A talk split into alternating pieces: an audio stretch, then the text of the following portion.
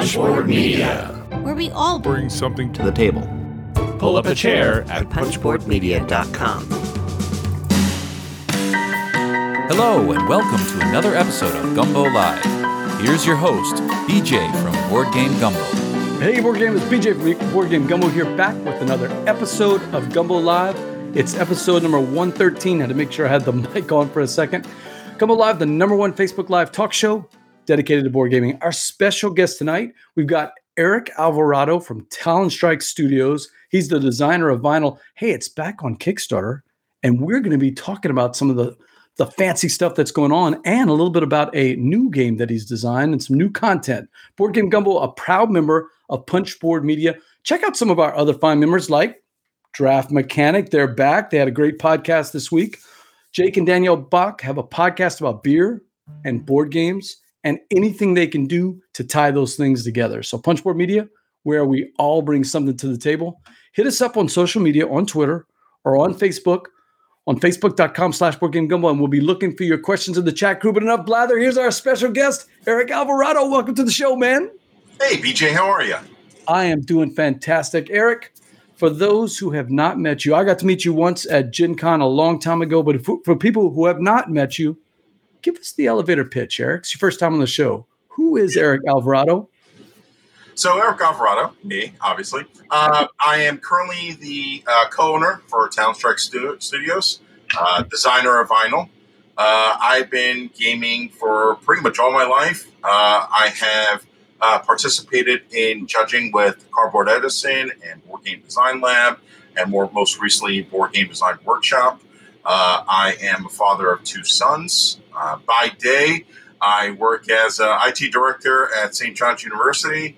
Uh, also, a adjunct professor there teaching uh, data analytics and also uh, computer technology, uh, as well as a actually just finished up my master, my second master's, and going back for a certificate in graphic design. So, try and keep busy in that regard. Wow, the name father also a professor in in that New York City area, somewhere close to Montreal. I don't remember exactly the town, but uh, that is nice. Eric, we've got some education here on the show. That is great. Eric, you've been a long time board gaming. I got a I got a picture right there of me and my son and my my son's friend Matthew. One someone put us together, and I can't remember who it was. Um, Chris, I don't remember who it was, but someone put us together. You were demoing a game. You were doing some play testing of a game that we're going to talk about later. That was at Gen Con, and when I posted the picture up today, someone said, "Oh wow, are people public gaming again?" Eric, how much do you miss going to those conventions and being able to see your friends and play games? Breaks our heart. Breaks our heart. I mean, yeah, it was one of those things I started to take my uh, my 11 year old son to, uh, and started to get him involved. He got at that age. Uh, that, by the way, do you know what year that's from? I actually had to look it up. Uh, 2016. Yeah, yeah, right? yeah. I was like, oh my god, I've seen that. I was like, wow, look at that. That was a long time ago. It's like dog years here. Um, but yeah, no. Uh, so so I definitely miss it. We, you know, I was signed up to do.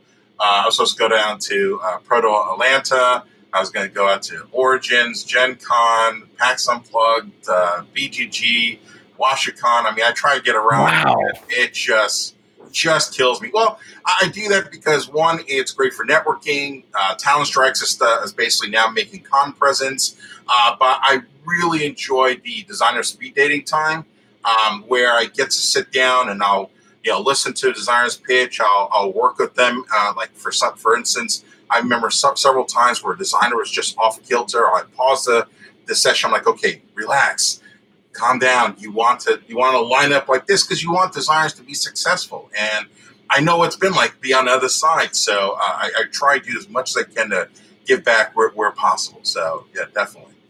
It's a live show, and Topher's checking in says, Was that Gen Con 50? That was not. Topher, this is my first Gen Con back in 2016. Jack was just a high school student back then. Now he's a, you know, a Marine taking off uh, for another active duty. And one of his friends. This was uh, Philip and I's first ever Gen Con. Eric, that was not your first Gen Con, I'm assuming, right? No, no. I think um, maybe third or fourth, uh, uh, to be honest with you. But yeah, it's a.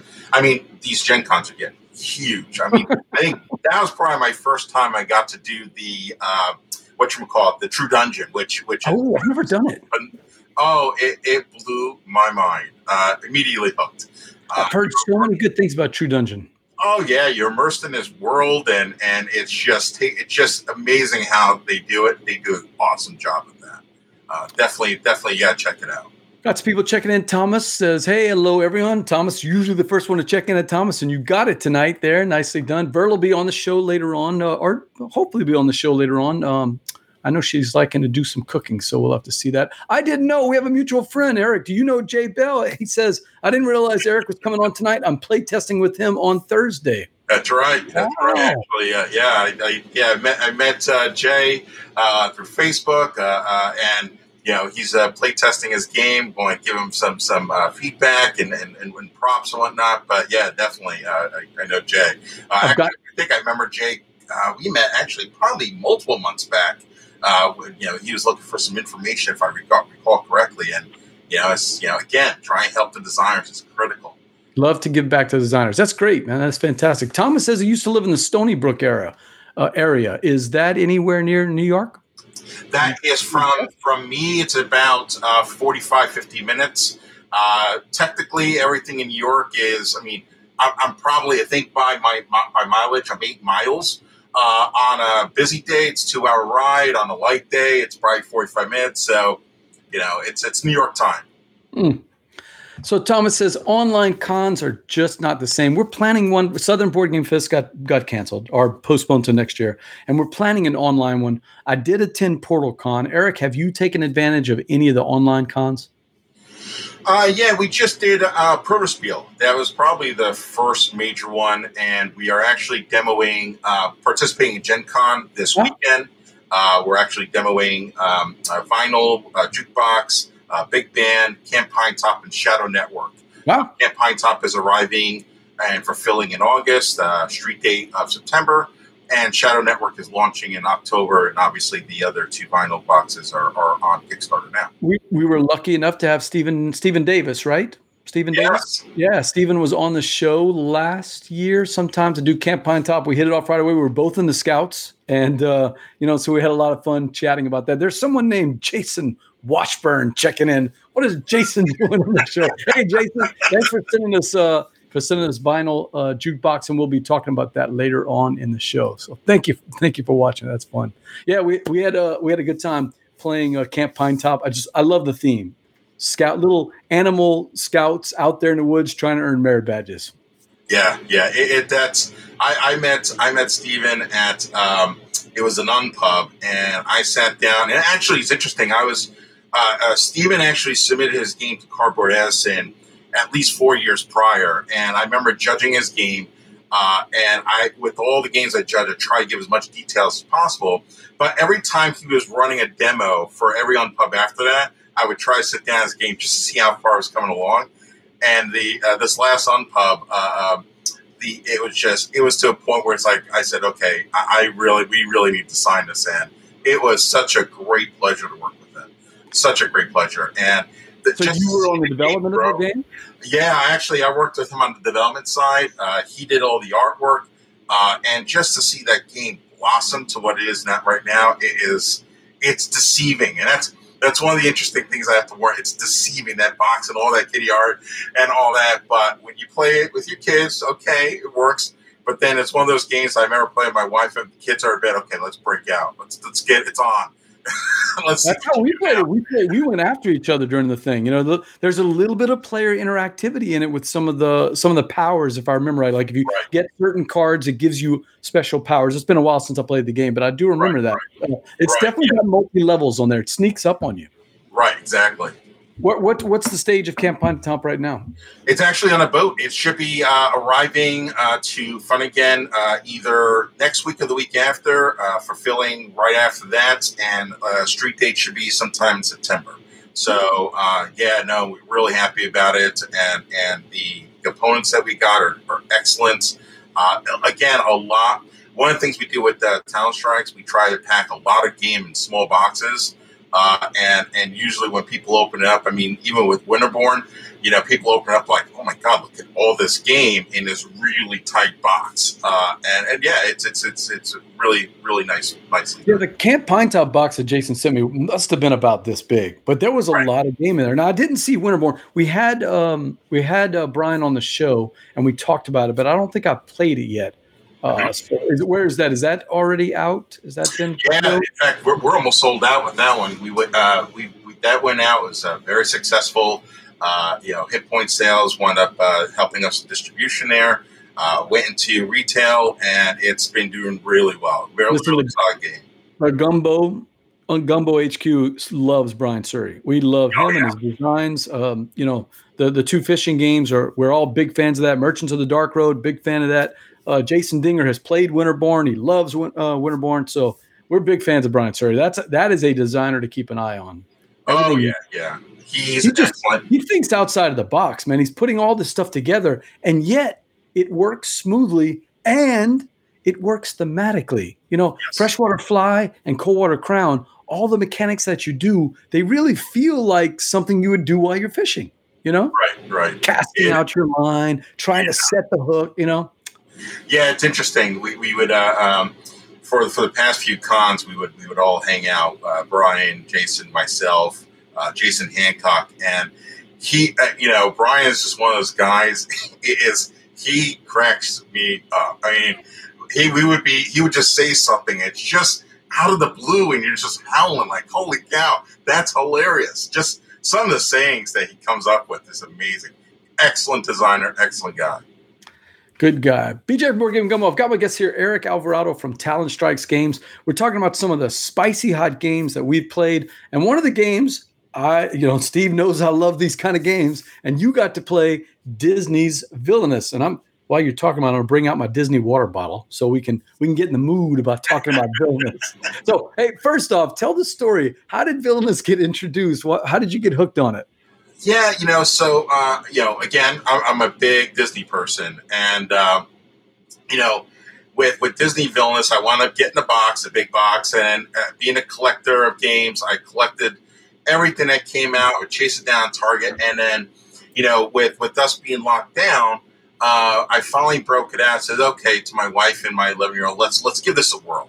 And for literally the past three or four days, it's been nonstop Villainous. I mean, you know, I think I've tried. Uh, let's see, I've done the Evil Queen. I've done uh, the, There she uh, is. uh, the the yeah, exactly. I've done the the uh, the guy, the uh, the Voodoo Doctor uh, from from Frog Prince. Dr. Uh, Facilier.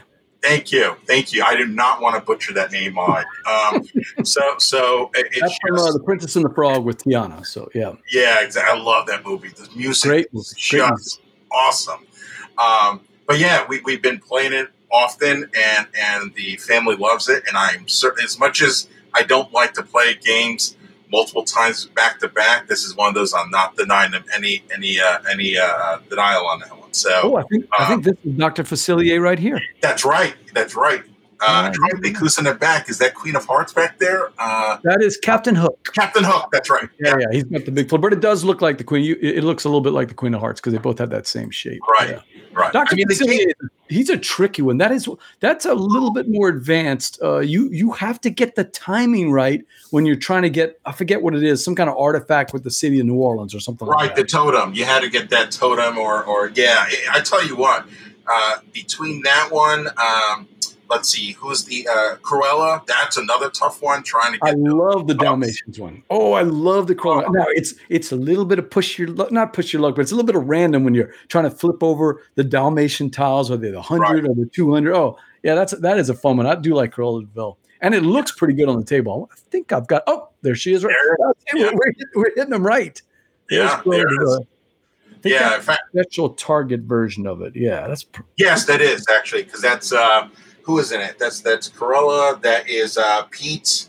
Um, and I forgot the third one that's in the the lady from Tangled, the mom, mother. Oh yes, Mother Gothel. Yeah. Yeah, Gospel. Yeah. Yeah. Look, look, name Father Verla. He and I could talk Disney all night. I've got I've got my compadre right here. We could talk Disney all night. So Jay Bell, I have a I have a um I've got a bone to pick. He says he's excited about the try, to try the Marvel expansion. I've seen every Marvel movie that comes out. I'm not a comic book guy. I haven't really read comic books since I was a kid, but but I love Marvel movies. Uh, you know, but I'm not excited about the Marvel expansion. I don't know why. They're just they're just not juicing me up. What about you, Eric? I'm actually intrigued. I, am not going to lie to you. I'm actually intrigued to give a whirl. I mean, I'm in the same boat. Seen every every Marvel uh, movie. Uh, it's interesting who they selected, but but I, would be curious, especially now we're playing all the uh, playing villainous. If I could slide that in and, and, be able to grease the wheels on that on that. I've game. heard but, they're not compatible, and maybe that's why I'm not that excited. If they were compatible, I yeah. might be a little bit, but you know, I think you got to be a really, I think you have to be a comic book fan to get excited about the comic book villains. Sort of like Disney fans get excited about the Disney villains, right? Right, right. That makes sense. Right. And since I don't really read the comic books, I'm not going to know a lot of the backstories. Whereas I'm sure you're the same way. Whenever, you know, whenever Topher says he's playing Ratigan, you're looking at the cards and it's bringing back memories of the movies, right? It's bringing back, you know, they really did a good job of making the cards and the actions and the artwork very, very thematic. I, and I'm the same way, Topher. I want to try a new character deck every time we play. We're constantly rotating. But I will say this about villains: as much as I like the game, and I do, I like it a lot. I don't like it with anything more than three people. I think it's a two or three person game. I, I've played it four and five. And Eric, what about you? No, it's true. It's one of those things that bogs down uh, because there's just so much going on. You're trying to read the cards if you're not familiar with the character. You're trying to understand it. Uh, you'll, you know, even with uh, uh Dr. Facilier, yeah, I was like, okay, what am I supposed to do here? And that bogs and turn out. But yeah, two or three is probably optimal. Three, I think, is interesting because you know it's really up to the player. Do I want to mess with this person or that person? And you get that you get that A B type of selection, which you don't get in a in a two player. But that alliances never hold. You're you and someone are teaming up against uh, Cruella de Vil, and then as soon as you knock her down enough, all of a sudden you're the target, right? So you oh, have, to, yeah. have to be very yeah. careful. All right, so so rank them. You sounds like you've played a lot of the characters. Uh, where do you rank them? What's your top three? You know, wait, actually, wait, Verla, says six and eight people. No, no, that's an abomination, Verla. so go ahead. What are you going to say? Uh, actually, I would say I actually enjoyed playing Evil Queen. That was actually interesting, and even actually Mother Gothel. That was a bit of a puzzle. Uh, I certainly didn't win. My for some reason, my son just just murdering us on, on that game. Um, but those two, I, I, actually did enjoy. Um, I, I, wasn't a big fan of Doctor Facilier, and also what was the other one I had trouble with? Um, uh, it was the uh, the King. Um, from Robin Hood. Oh goodness gracious! Why am I drawing blanks? Prince yes, John. King Prince yeah. John. Prince okay. Yeah, it's, it's, Prince John's kind of boring. You got to get to twenty, right. and you're the one that everyone beats up on because exactly. everybody else, it's kind of hard to see. Okay, how, how close are they really to winning? Prince John, you just oh wow, he's got a giant pile of coins. Okay, we got we got to knock on him for a while. So yeah, Prince John's maybe the my least fun, although it's maybe one of the easier ones to play it's just one of the least ones. I think the hardest one for me is Hades. I find. Oh yeah. I, I have never seen Hades win. At least I don't remember. Hades Hades is just really tough to play. Yeah, yeah I told Frank. In fact, we played Saturday two games and they did Hades. I'm just like, are you kidding me? I, I, I there was no way for me to even make second, let alone first. Uh, it was tough. I think I love the new set. Mother Gothel uh, is just just a lot of fun. I, yeah. I, I really I really like playing uh, Mother Gothel. I think that's a fun one. Um, yeah, Topher said Prince John. It's too easy to assume he's winning even when he's not. That's right, and it just you get you get a little bit of you get a little beat up and you get a little people with the the red butt syndrome after after Prince John gets knocked around too much. So that's a family game that you guys have been playing at home here in the in the COVID crisis. Uh, so you're getting a lot of playing time, like Topher said, switching around the different characters. Yes, yes, indeed. Actually, it's uh, let's see. I think we were probably about seven plays. So yeah, in fact, you jogged my memory. I remember playing Hades, but yeah, we're just rotating the characters. I think at one point my wife just wanted to stay with uh, Cruella. She just insisted that she at least do better with the, with her, with them and uh, with her, excuse me. And then finally said, "Okay, I'm comfortable with that," and she moved on to Captain Hook. So yeah, we're, we're rotating through the characters. It's it's a blast. It really is.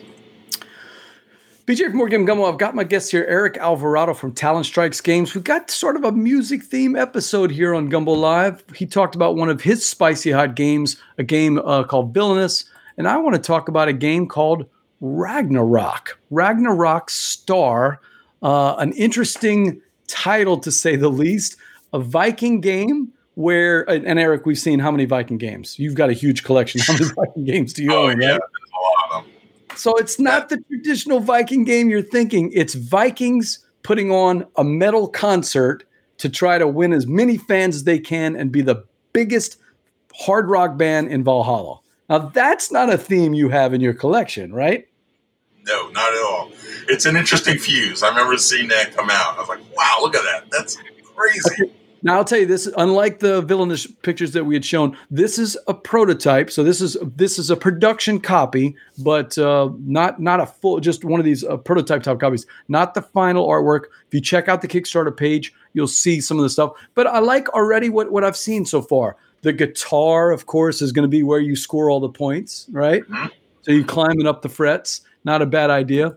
Uh, they've got lots of puns. I mean, if you're going to do a, a game with heavy metal bands or hard rock bands, you're going to have, you know, lots of puns like Red Zeppelin instead of Led Zeppelin. So it's a French company. Uh, so I was able to get a translated copy of the rules, and uh, it's two friends. They're, I think, school teachers, and they've decided to start producing games. And and here's their pitch: they're going to make games heavy, heavy on the theme, but still attractive to family weight gamers. Sure, there's a lot of games with tons of theme that are all in that three, three, five, way up there, you know, mechanically pretty tough. That's not what they're looking for. They're looking for the traditional Euro that's going to be in the ones or twos, you know, like a ticket to ride, maybe, maybe a little bit more than a ticket to ride. And the pitch here in this game is that they've taken what is basically a family friendly game and added programming. And I remember when I was writing the review, I was trying to think how many easy gateway family friendly programming games there are. There are a few. I didn't think of some, but some people came back to me on Twitter. Eric, any any easy to play programming games out there? If you were trying to teach somebody about programming, someone threw Colt Express out. Not a not a bad Oh, choice. That's true. That's true. Yeah, yeah. Because I mean, Ro- Robo Rally. Yeah, that's that's the one that usually jumps to my mind. You know, Robo Rally, Twin Tin Robots. Um, but, but again, those are those are up there, and you can easily get thrown for a looper. Um, yeah, That's what tough. you're doing this. one. So you got you. And I think what makes it easy, as opposed to Robo Rally, where you where people have to think spatially and they're programming all of their, um, you know, all of the different cards, and then you got to deal with you know, with the not injuries. I forgot what it's called, but uh, you know when, when they're when you got to put the tokens down and it locks out some of your cards. There's a lot going on and a lot to think of. This one, it's all on a chart. It's a dry erase board, and you basically program your actions. My first action, I'm going to try to pick up a Viking meeple. My second action, I'm going to move my boat to a different part of the board. My third action, I'm going to try to pick up more Viking meeples. And all, all these meeples are crowd people. And the more people you get in your in your concert, the more points you're going to score, right? And then there's a little bit of take that where you can try to steal uh, meeples from another person or try to sneak a look at what crowd members are going to be coming in on the next one. So as you can see, there's only three choices for each one. They're all nice and color coded, and it's very simple. The board is well laid out. It's very easy to see exactly what you're doing. Each one, a different section of the board is where the meeples are going to be, and you can look right away and see there's blue meeples and orange meeples. Okay, I got to check off orange meeples or blue meeples on my sheet. So I think that if you like family weight games, if that's the kind of games you like to play, um, and your game group is okay with that, this is a good programming game with pretty cool art, with an interesting theme, and it makes you know look it look it actually looks pretty cool the table. Table yeah. Before, yeah, and remember this is an early copy. Is not a final version or anything like that. This is just a pre-production copy. So the or I mean a prototype copy. The four corners of the board are where all of the meeples are going to come out. And so you're going to be sitting now. The boats are never going to be in the middle like that. That was just me setting up the game. you're gonna you're gonna move your boats around there. The tricky part, the player interaction comes in. If you see there's little icebergs there, there's one all the way at the bottom of the screen, and there's one at the top left of the screen. Those are either bridges to connect the two lands so you don't have to move your boat, or they either lock you in or keep you out from a certain section. So again, you're having a little bit of player interaction. I know that Eric needs a bunch of orange meeples this round. I'm going to put an ice block there to try to stop him from going. So it's got a little player interaction. It's got an easy rule set. It's got programming that's not too overwhelming. And it's to, I think it's going to have a good table presence. So that's Ragnarok Star. It's out on Kickstarter for a couple of more days. Uh, lots of lots of visual puns, lots of music references that people are going to see, and an easy to teach game. What do you think? Ragnarok I agree. Yeah, looks good. Not bad at all.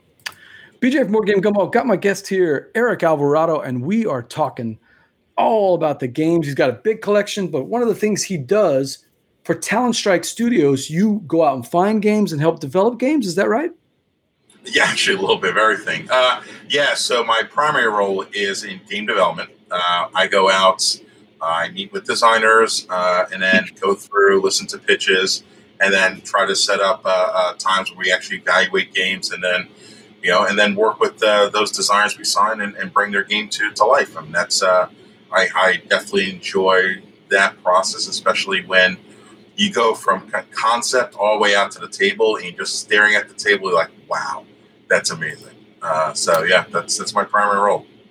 Well, way back at uh, Gen Con 2016, I got a, a, fun demo from you of a game that you had designed, hadn't been out with a publisher yet. It was a game you were still working on, Vinyl. And when we were talking there playing the game, I found out you're a big music fan, you, you like music a lot. And I started thinking, you know, you like games and you like music, Eric, right? I do. So if you, what would be that perfect foursome tonight? And I was thinking, maybe I could give you a little quiz, you know? I know you like Pandemic, right? I do. Pandemic with Julius Caesar, right? Huh? Or vinyl jukebox, two players with Billy Joel. you know, Billy Joel's my, Billy Joel's my favorite. I may have done my homework, Eric. I may have done my homework. Yeah, I know you like Billy Joel. I know you like Pandemic. So I'm putting you on the spot you can only keep one of those two games to play with this matchup. All right. Chat crew, what do you think he's going to pick? I think I know which, which one he's going to pick, but I'm curious to hear you t- think it out, Eric. So it's between, so wait, so wait, just to make sure I'm clear, it's between Jukebox and Pandemic with Billy Joel and, or, or the uh, music versus, okay, so between those two games, huh? Yeah, you're playing Jukebox with Billy Joel or you got to give up that game and you got to play Pandemic, Fall of Rome with Julius Caesar. Oh, that's a no-brainer. Oh, goodness gracious! Now I'm clear. Shall, shall I answer or wait till we see what the audience says? Well, well, t- talk us through. What you know, you don't have to give us the answer yet. Talk us through. What, what's your what's your thought process there? Yeah, definitely, definitely. So, so Pandemic is is one of my favorite games. Uh, in fact, I got to meet uh, Matt Leacock at um, let's see, that would have been a that would been an unpub. That was an unpub in Hunt Valley, uh, Maryland, and I got to sit and have breakfast breakfast with him with uh, Suzanne Zinsley, uh, ask questions, and it was such a pleasure. Uh, anytime a pandemic goes out gets out, I pretty much throw my money behind it. Um, so so yeah, I I am definitely definitely a big fanboy there in that sense. Um, however, curveball. Uh, so uh, Billy Joel, uh, his song uh, um, uh, "This Is the Time" was played at my prom. Uh, it was uh, "Just the Way You Are" was at my wedding. Sure. Um, I actually, so when my my sister graduated from Southampton University over here in Long Island, and he was the guest speaker. Uh, and actually, in Oyster Bay, I've seen him on his motorcycle at least twice.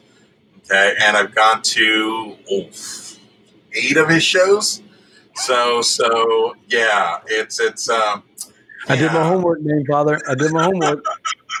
Jason uh, says you're gonna go with Billy Joel, right?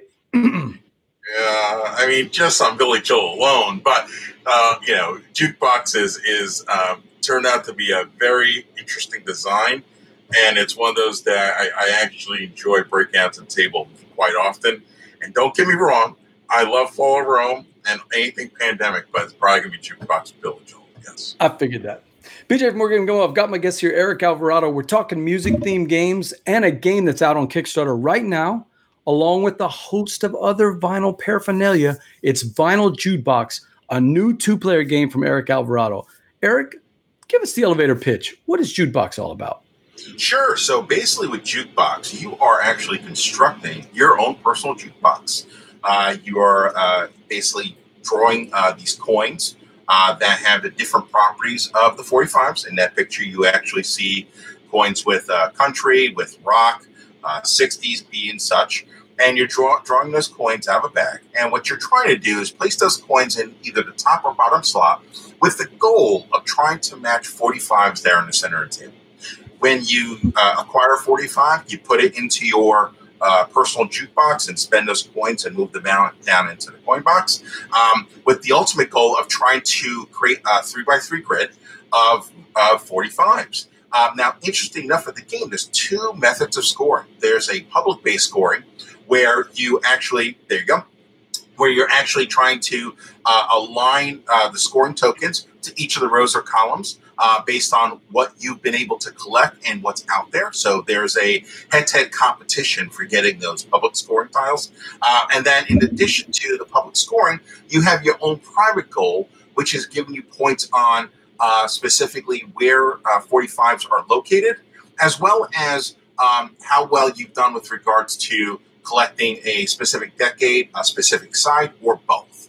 Uh, the and that's, is, the, that's those little blue cards there at the bottom. Right? Correct. Yes, yes. They'll have a uh, representation of the three by three uh, grid. They can be oriented however you want, uh, and you'll get additional points for uh, getting specific genres in key locations, and then, like I was mentioning, uh, decades and sides accordingly. Um, again, the it is a two-player game. That's one of the things that was requested multiple multiple times. You know, Vinyl's a solid game at two players, but there's a lot to set up and whatnot. People just want to break it out at, at, Starbucks, have fun, pick it up, and go.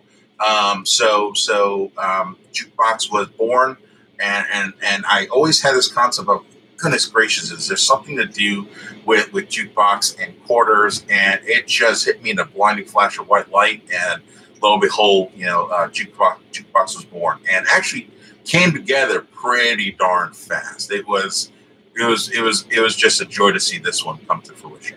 What's cool about vinyl? I've played okay. Now I played the early version of the original vinyl, and then I've played vinyl jukebox. And what I was amazed is that vinyl jukebox, the two-player game, it really has the feeling of what you were doing in the vinyl, you know, in in the regular game, and yet it's a unique twist on it. You know, it really is. It, uh, I, I, can't wait to see because you you know Talon Strikes is known for how how graphically you you know you beautify these games. I can't t- wait to see what you're going to do with those player boards. I'm imagining in my mind, you know, it's going to really have the elements of our classic juke joint jute boxes, and you know, got the little coin slot at the pl- at the top for the next play. So I can't wait to see what you, what y'all are planning to do. But how did that? How did you do that? Where you take this big four player game and just is it four or five? The original vinyl. Uh, it could go two to two to five, and actually one to five with the so up to five. Yes. And how did you distill that down to a two-player game? What, what were you tr- What were you trying to do? You know, I think the the big piece was uh, it's funny because the uh, picture that you had of of Gen Con, you know, the concept really focused in on the set collection, and then yeah. when I signed with Talon, you know, we we wound up building out building the theme out with respect to, hey, you are the person using the knowledge from magazine cards to collect albums. And it became this right. massive, awesome experience that, you know, each of the different iterations of vinyl twist up the mechanisms just enough to instill a lot of the theme. When it came to jukebox, I wanted to go back to the original roots. I'm like, okay, can I go the opposite direction? Can I lighten the you still have the set collection aspect, but just lighten that that that feel and you know uh, probably uh, in you know March April timeframe playing a lot of uh, uh quacks uh, and and the notion of okay pulling tokens out of a bag that was interesting. You know I have uh, you know Altiplano, I have New Orleans. You know, so all these games, I'm like, goodness gracious, can can can we do this with with vinyl? And it, like I said, it just hit me. It's like, okay, wait a second here tokens are quarters. Quarters carry the properties. Okay, I can put them into slots. Oh, wait a second, I got the slots that then could drop in a coin box. Oh, wait a second, I can do this next play thing, and I'm pulling out, and then the stacking, and it just was whack, whack, whack, whack, whack, and it's just you just in those instances, I've learned just to ride the wave. Do not fight it. just go with it, and and that's really what what it came to be. And it really it really does feel smooth, and it's got a little bit of that you know bag building, and that's one of the things that I liked about it, uh, but not permanently. You're grabbing those bonus uh, coins or tokens, putting them in your bags, un- with the understanding that when you use them, they're going back into the bonuses. But still, I can look through the bonuses and say, "Oh, I can really use that combo '60s and cowboy together and chain up those things." Because after after playing it, uh, you know, the two or three times we played it, we've really noticed that working on that objective is the is the way to score some points, especially in comparison to filling out the three by three grid. You know, obviously oh, yeah. you got to get that three by three grid. Which, yeah. Whichever player is not really working on that three by three grid you know it, the the public object the private objectives aren't going to get met either so you right. gotta you gotta stay it's almost like a race you and your other your partner are almost racing each other to try to get those cards right well it's interesting i, I mean i've played it numerous times since inception it's one of those things that when players first play it, they're like, okay, well, I'm just willy nilly collecting uh, 45s, and then then after they then they, they lose, they go, wait a second, here. what just happened here? then they're like, okay, wait a second, wait a second. I got to pay attention to these scores. Because I've seen situations where someone goes for three rock and they're all happy. I got three rock and three rock is not there. Why isn't three rock there? Well, I told you.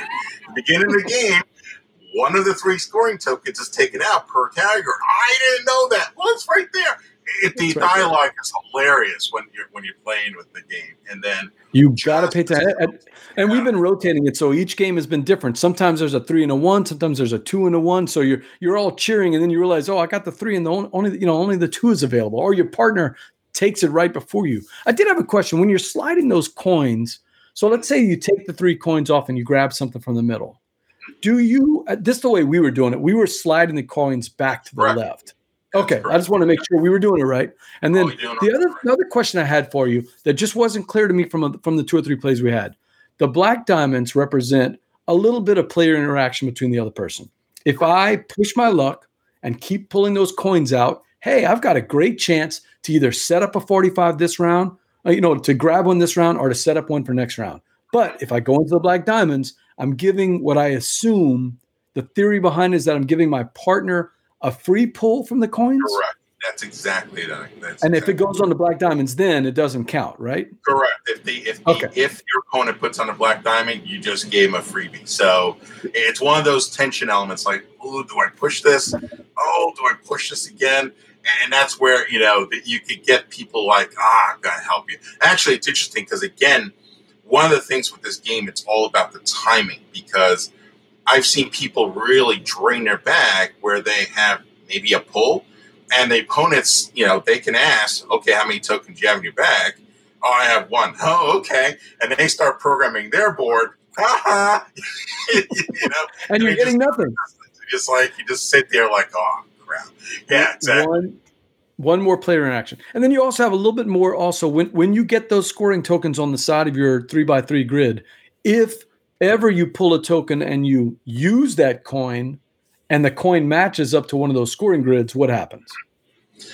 So, so yeah, what happens is, is that again, going with the notion of bag builder, uh, one of the things that in the version that you're playing, we have the rival token. So the notion is, is that when you get, when you're the first person to score a group, uh, you actually dump a coin into your opponent's bag. So essentially pollutes their bag. Uh, so if they were looking for country, guess what? They just got country because that's what you were collecting.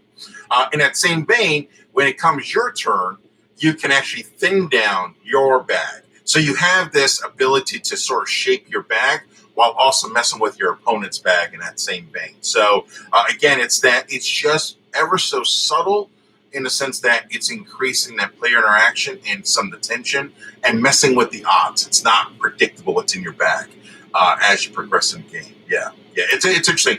I think you would agree. It's that game that's like, okay, I'm just pulling tokens, and that first turn, eh, it's okay. This is boring. And then when you hit that second one, you're like, whoa, wait a second here. Exactly. Uh, you're get you're getting stuff. I don't like you getting stuff. I'm not lining things up. Things aren't matching. This is getting nuts. Do I this way, that way? Yeah.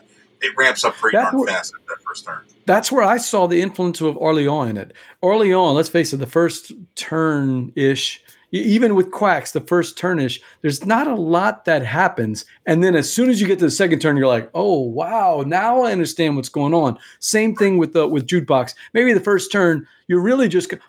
I'll tell you what I've done now with my first turn. I'm really trying to look at the the three by three grid. I mean, with the market, I can't remember how many in the market. Um, how many how many cards do you have in the Oh, market? uh, the coins?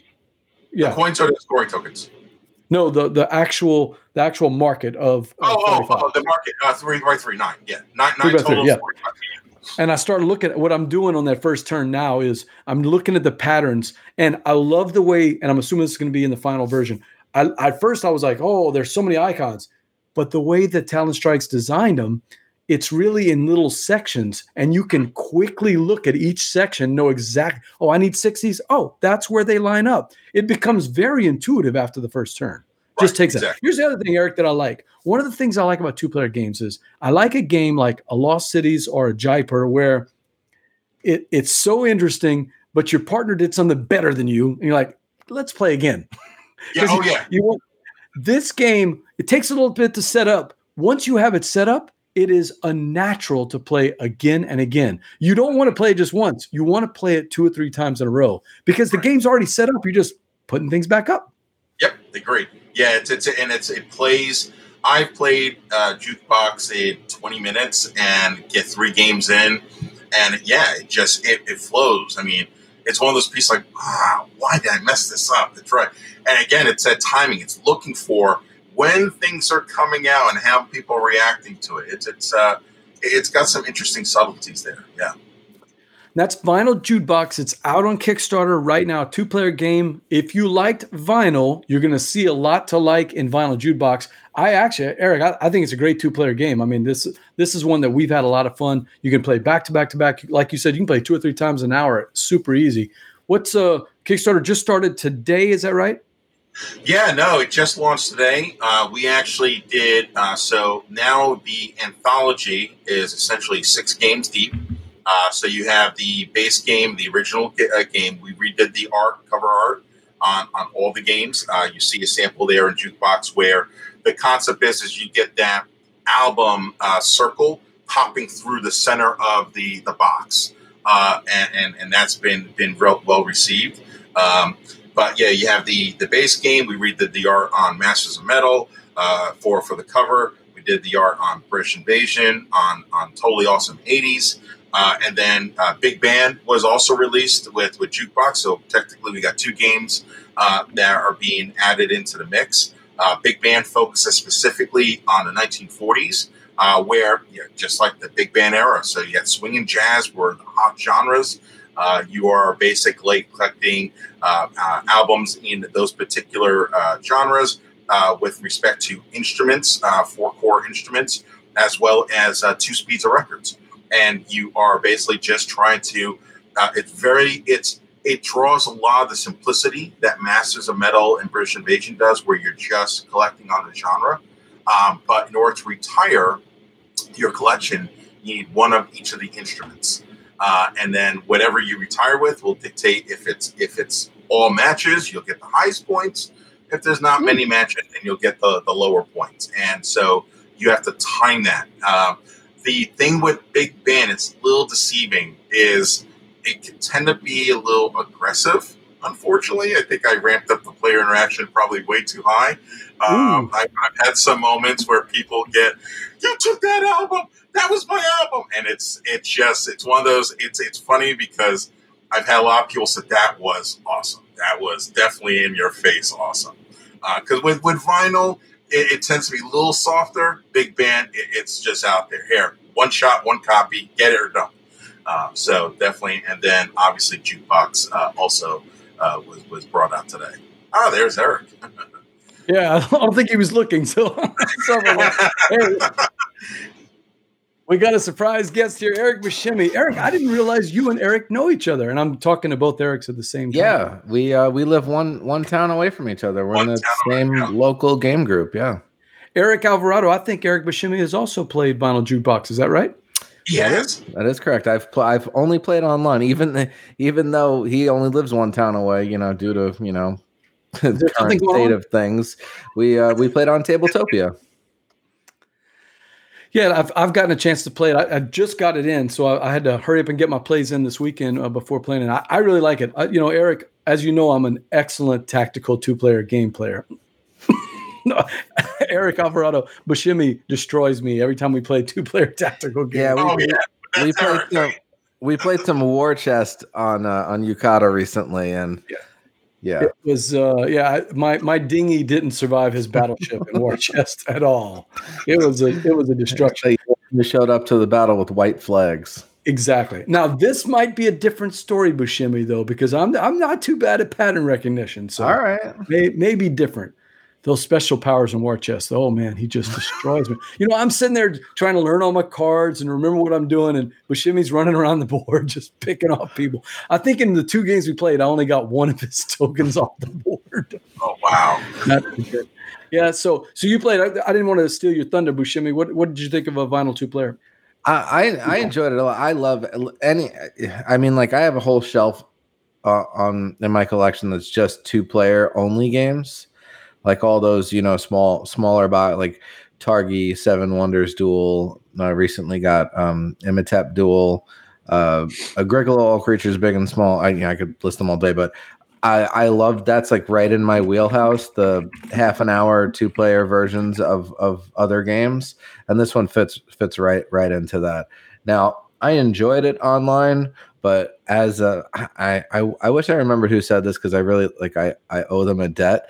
But like playing online is like trying to play a board game wearing boxing gloves. you know, so I mean, it probably we we played probably sub forty minutes, but I feel like if if it was on the table, we could have banged the game out in twenty minutes. It would have Oh, been our plays are way under 30 minutes. 20, Yeah. 25 minutes. roughly, exactly like that. So Yeah. you know, you, you got to factor in, you know, like everything takes double online, which is which is still okay with a twenty minute game, but when you get into a two hour game, that all of a sudden In fact, Alvarado, you- hours. In fact, Alvarado, you got to watch out. This game kind of sneaks up on you. The end game comes quicker than you think. You know, oh, people yeah. people start getting that bag kind of tuned to what's on the board, and then boop boop boop, they pop out the 45s. Oh yeah, definitely. It's it's it's interesting. It's it's a gaming curve. If you're not watching the gaming curve, you will get crushed by the gaming curve. All right, so that's Vinyl Jukebox. It is out on Kickstarter right now. Check out the link. Berla and Steve have tagged the link in the uh, in the show for the chat crew, but uh, the, it's just getting started. So you got plenty of time to check it check it out. And Berla's coming in. So Eric Alvarado, this is a board game show, and you know what we have to do on board game shows, right? We got to play a board game. So Berla, Eric Buscemi, Eric Alvarado, we're Hello. gonna play. We're gonna play a game called the Envy game. So um, I don't see Steve in the lobby, so I'll give a, I'll give the quick description of it for it. He may have gotten bounced out on there. The Envy game. It's a it's a Cajun word. Um, what would you all use in New York City? Would it be uh, a hankering, right, Eric? Uh, Buscemi? Okay. Use a, a hankering or or a jonesing, right? It's it's something you really want to do, and in this case, it's a board game. So Eric Alvarado's thought Buscemi of a board game that he really wants to play. It might be a game he owns. It might be a game uh, that he doesn't own. A game he always wanted to play with uh, with people he's always wanted to play it with. In this case, we're going to play roughly 20 questions with the chat crew, and we're going to try to guess what that game is. We all understand the rules. So like we ask if it's bigger than a bread box. You can do that exactly. Yeah, he's got to answer the questions, and of course, they're not. It's not twenty questions. It's not where words. This is this is the Envy game. So, Eric Alvarado, the questions are going to be pretty free form, but uh, we'll try to uh, we'll try to limit those. Any questions about the game? Steve's over there on the audio, and he'll be throwing some of the questions from the chat crew too. So the chat crew is going to be playing, trying to guess what that game is. Everybody here, Steve? No. How about now, Steve? Say hello, Steve. There. Hey, how about now? It was just counting me down. Three, two, one. Oh, Can y'all I hear hear him me? now. All right. well, Hello, Berla, BJ, and Eric's. all right. Let's. So let's- Alvarado, have you thought of a game? I have. It's uh, probably uh, a game my wife and I actually uh, played uh, when we were first dating. So Ooh. I'm going back to that. Brings back memories. It's not a game I always want to pull out, but Is it it Stone does Age? have memories. No. I'm not Wow, sure where that- you're going that. That would have been. Uh, He's going to take the hut. you later. He's going to the hut. it's a family-friendly show there, Buscemi. Oh, that's not where I was going. I meant like you know back in the Stone Age when they were dating. I that's that That's that I did it. y'all are That dirty. Y'all are dirty. Yeah, yeah, yeah. All right, Berla, I'm going to let you take the first crack at it. What's what's what's your uh, what's your first question? Is it an award-winning game? Ooh, No. Buscemi. Um, is it bigger than a bread box? Oh, let's see. Yeah, no. All right, so it's, it's- not a big box game. It's And not. it's not it's, for, and it's not fortune an and glory, Eric. it's not a coffin boxer. Yeah. It's not Fortune and Glory. All right, Steve, you got a question for him? Uh, well, you said your wife, you and your wife played it, so I don't know that it's necessarily just a two-player game. But is it just a two-player game? No. Ooh. Okay. Is it competitive or cooperative? Uh, Ooh. I guess you could say a little bit of both. Hmm. Cool. Oh, yeah. Jay was right there with that question too. Yeah. Jay was thinking. Berla, you have one for him? Does it play more than four people? It can. It can. Shimmy? Does it have meeples? No. Hmm. Oh, meeples. All right. Steve, you got one? Well, it plays more. Would you call it a party game? You can definitely have fun with it. It could be party classified. Yes. Hmm. Kelly wants to know Does it have cards in the game? Oh, yes. Hmm, lots of Not just yes. Oh, yes. Hmm. Um, is it within the last three years? No, no, you played it a long time ago. That's right. No, Right, let me take that back. Um, oh, does it play longer than 60 minutes? Or is it that one hour wonder type game? It could go, unfortunately, longer than it should. Is it That's- cosmic? No. That would be tough to play two players, though, right? Yeah, it's true. Maybe. Yeah. Oh, Jay wants to know any dice, Alvarado? Any dice? Yes, there are dice in there. Yes. All right, let's recap. We got a competitive cooperative game. It uh, it did not come out in the last three years. It is uh, not. What did what did you say, Buscemi? It's not a big box game. It's a No, it's not a big box game, and there are no meeples. That's all I got. no meeples. It doesn't have award winner. cards. It's not an award winner. Can play Uh, lots of people, can go long. Can play lots of people, but he plays a two player, and it can overstay its welcome. Uh, Thomas wants to know: Does it have expansions? Oh, yes.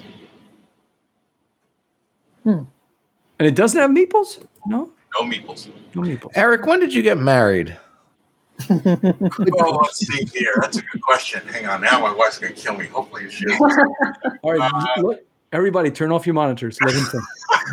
We're gonna pause the pause the broadcast. Uh, let's see here. I want to say it's 06, 102906, if I recall correctly. Okay. Marshall wants to know: Is it a team based game? No.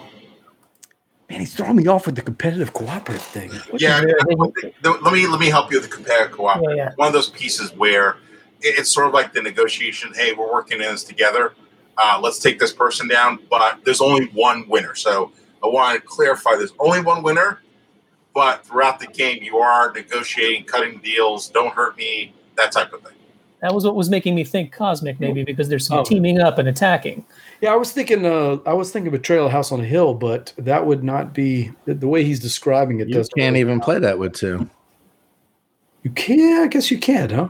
No, it's three Hmm. to five. It's thirty-five. Oh, okay. I didn't realize you can't play it with two. Hmm.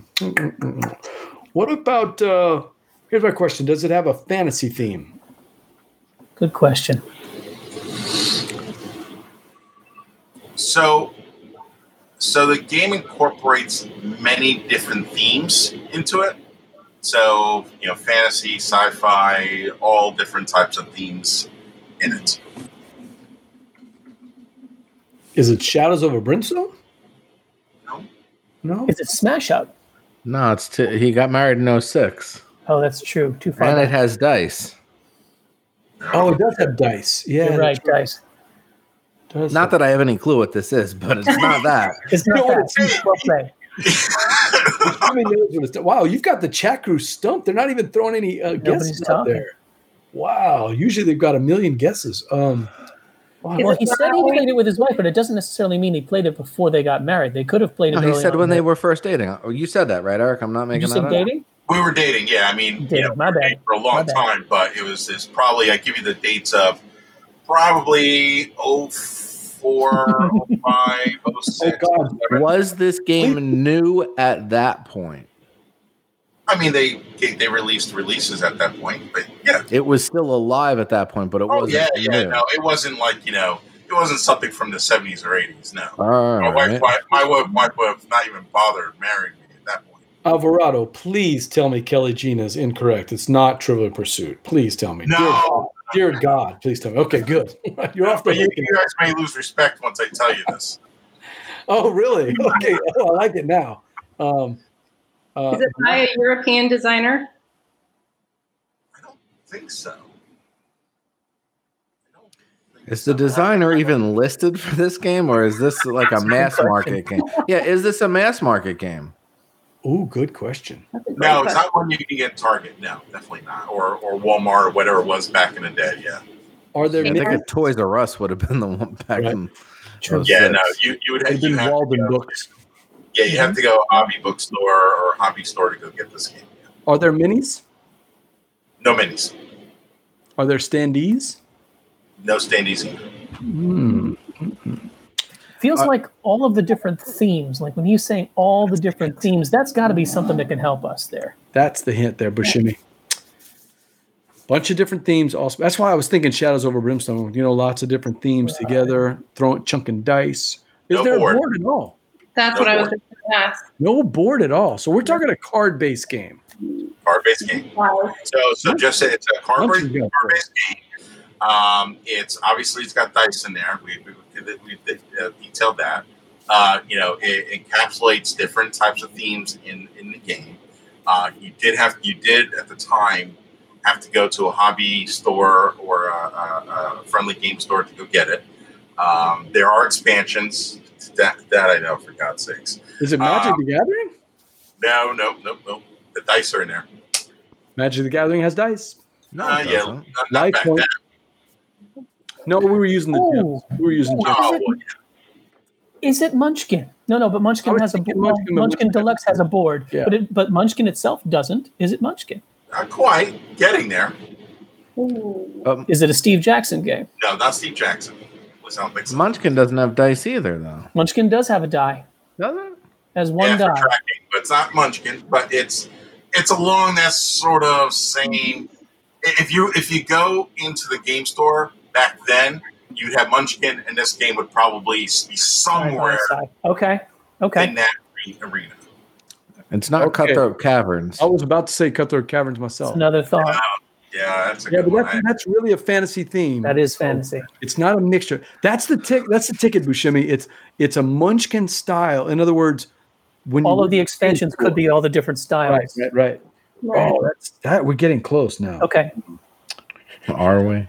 What game? What, Anybody who's thinking of going to Eric Alvarado's site on on BGG to kind of oh, scroll Oh, He has like a five thousand game collection. Good luck. lunch. yeah, we were. We were. Is it a Smirk and Dagger game? We, that's where we were thinking That's where Cutthroat we're headed. Caverns. But Marshall, that's really just fantasy. Yeah, I don't think it is. I don't think it is. I, I, it's. Uh, I'm trying to remember. It, no, it's not a Smirk and Dagger because I'm trying to remember the logo, um, and it was colorful logo if I recall correctly.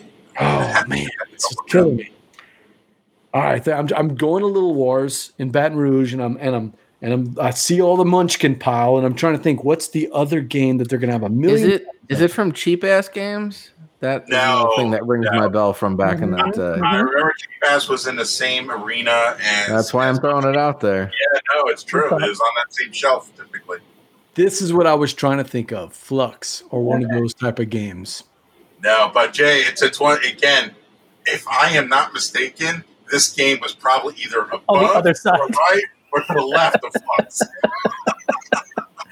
Oh man. What is what is it that has tons of expansions besides Munchkin and Fluxx? of course, Monopoly, but it's it, it wouldn't be in the hobby stores. Is it is it still getting expansions, or is it pretty much a dead end street? I don't. I haven't. I haven't tracked this in a while. I think it's. I think it ran its course. Thomas, it's not obviously Fury Dragon. Well, it, but it, it wasn't a collectible game. It, it wasn't a collectible model. No, no. Each Okay. each box had sort A of set thing. small little themey story thing to it, but you could take all the boxes and merge it into this ginormous freaking deck of hell. So, Hmm. well, you Wow. guys are really, I think I We're think dancing stuck- around it. I was thinking of the dice uh, dice masters, but it's, that's not it because that would be just dice based. Oh man, Perla, what do you think? Buscemi, you, stumped. so. Buscemi, you I would- stump? I'm here. I I got I got I got nothing. So, so I'll give you a hint. The boxes came in colors. They were released in colors. So there'd be uh, a red edition, a green edition, a camouflage edition was one of them, a white edition. Five hour Uh, the energy. base- The base set was blue. Um, so I can try and think. There was orange in there. Is it five hour energy? Nope, nope. I think the, I think the camouflage one. It's oh, it's like sour apple. It's so good. It's so tasty. Uh, Colors, That's throwing me. it's not gloom, Thomas, because gloom doesn't come in all the different uh, colors. Uh, love letter. Love letter. That came out much Uh, later. And Does it have role playing elements? No, no role playing. I, I'm tapped out, man. I, I think I think Alvarado stumped us. He's got a good one here. Oh, Anybody else? Who else tapped out? Anybody? I got nothing. I'm hitting the wall here. You got any magical clue that's going to make us slap our faces? I pre gave us the color of the boxes. I mean, if we can't Color the boxes, that- but I mean, if, you know, I feel like if we knew what it was, that would have jogged the memory. oh, there. I feel think like the moment he good says it, we're going to hit ourselves in the faces collectively. All right, Well, yeah, Alvarado. yeah, that, I'm like, what the hell is that? Um, Yeah, I'm So- getting ready to Google the name of this. Is what I'm getting ready for. you gave up? I'm stumped. I- I'm going I to think you declare got us. Alvarado the winner. Alvarado, you win the Envy game. What you got? So it's Killer Bunnies and the Quest for the Magical Carrot. Yeah, That I've never is, played that. By the way, that is a cheap ass game. You were, Is you were it? right on it. Yeah, Killer Bunnies, cheap ass games. Yep, nicely done. But Jimmy, you were close. You were close. We were getting there, but I don't think we were ever officially arriving. Yeah, I, I wouldn't have thought of Killer Bunnies uh, ever, but but Buscemi was close because if you went to those game stores that time period, well, that's what he saw said. Once he said it was next to Steve Jackson, but it wasn't Steve Jackson. I was like, it's it's got to be Dr. Lucky and you know Killer Bunnies and all those, got to all those games. Ernest. Yeah. all owned by Greater Than Games now. Yeah, they they bought the they bought the license to them. I didn't Well played. it was. I- Is Alvarado, actually, it's, is Alvarado it- checking on me? it's, it's an Ultra Pro game. Is yeah, it? CTA Ultra Pro. Yeah, that's why I was like Steve Jackson. I don't recall that. And actually, I think it's still out there for God's sakes. Their site looks like it's, yeah, their site is still. I think they got pulled by Ultra Pro. Well, I am wrong. It is not a cheap ass game. Nope. And he Yes. said he's right. It's still being sold. That's a Yeah. shocker.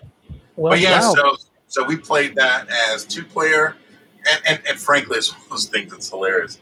You're basically trying to kill, uh, you're trying to get bunnies and carrots, and, and really you're trying to keep your bunnies alive with the carrots, and then whoever had the magical carrot won.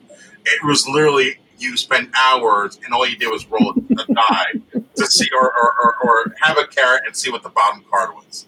But just the interactions drew up a lot of stories and memories. We had friends over. It was one of those things that my wife still to this day mentions, and, and we will probably break it out for our kids at some point.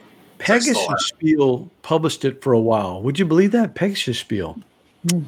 That is a shocker. Well, that is the Envy game. And wow, Alvarado, you got us on that one. Yeah. Well played, sir. That was well played. That was well played. That was fantastic. You totally stumped us on that one. All right, so uh, Buscemi, you got anything to say? What people want to uh, check you out? Where do they find you on uh, out on Twitter or Facebook. Right now, they can find me tweeting about Your how I'm trying address. to put together a 3D printer, which is taking forever. And I took a drink break, so I'm sure it's going to get better from here. Well, I didn't realize, but when we were talking in the green room, that uh, the you two know each other. So I thought it'd be fun for you to come in and, and help us. Yeah, yeah. try to Well, for, for all the good that's it. You know, you're going to have to bring killer bunnies to one of our game nights now. I, I- and I know you're going to lose lots of respect for me when I do it. So, He's assuming we have any. I don't. All right, Buscemi, I'm going to send you and Verla back down, and I'm going to close out the show then. With Good the, night. good night. all right, Eric, that was a that was a really good envy. You got us you got us stumped there. I t- I tell you. I, I, I could even see the big display in my in my head over at, at uh, the local game store there in Baton Rouge when I was in college. But uh, that was a good one. You got us on that one. That was fantastic. Nice. That's you know you need to get a copy for your big anniversary, and then you can play it and say, "Look, honey, they still make the game. This is the new version." She Try would absolutely love it. All right, that's the uh, Envy game. Eric Alvarado was our big winner. Brought to you by Game Toppers LLC. Make your game nights a showstopper, Eric, when you play on a Game Topper. And that's how you play the Envy. All right, board gamers, that's it for another episode of Gumbo Live. I want to thank my guest Eric Alvarado from Talon Strikes Games out there with Vinyl, Vinyl Jukebox out on Kickstarter right now. Eric, if they have any questions about Talon Strikes Games or about the Kickstarter project, how can they reach you? Uh, yeah, they can actually just go to our website, uh, talonstrikes.games or talonstrikes.com. Uh, and we have a contact form. Uh, they can email me at eric at talonstrikesgames. Uh, talonstrikes.games. Uh, and very responsive and glad to take questions and such.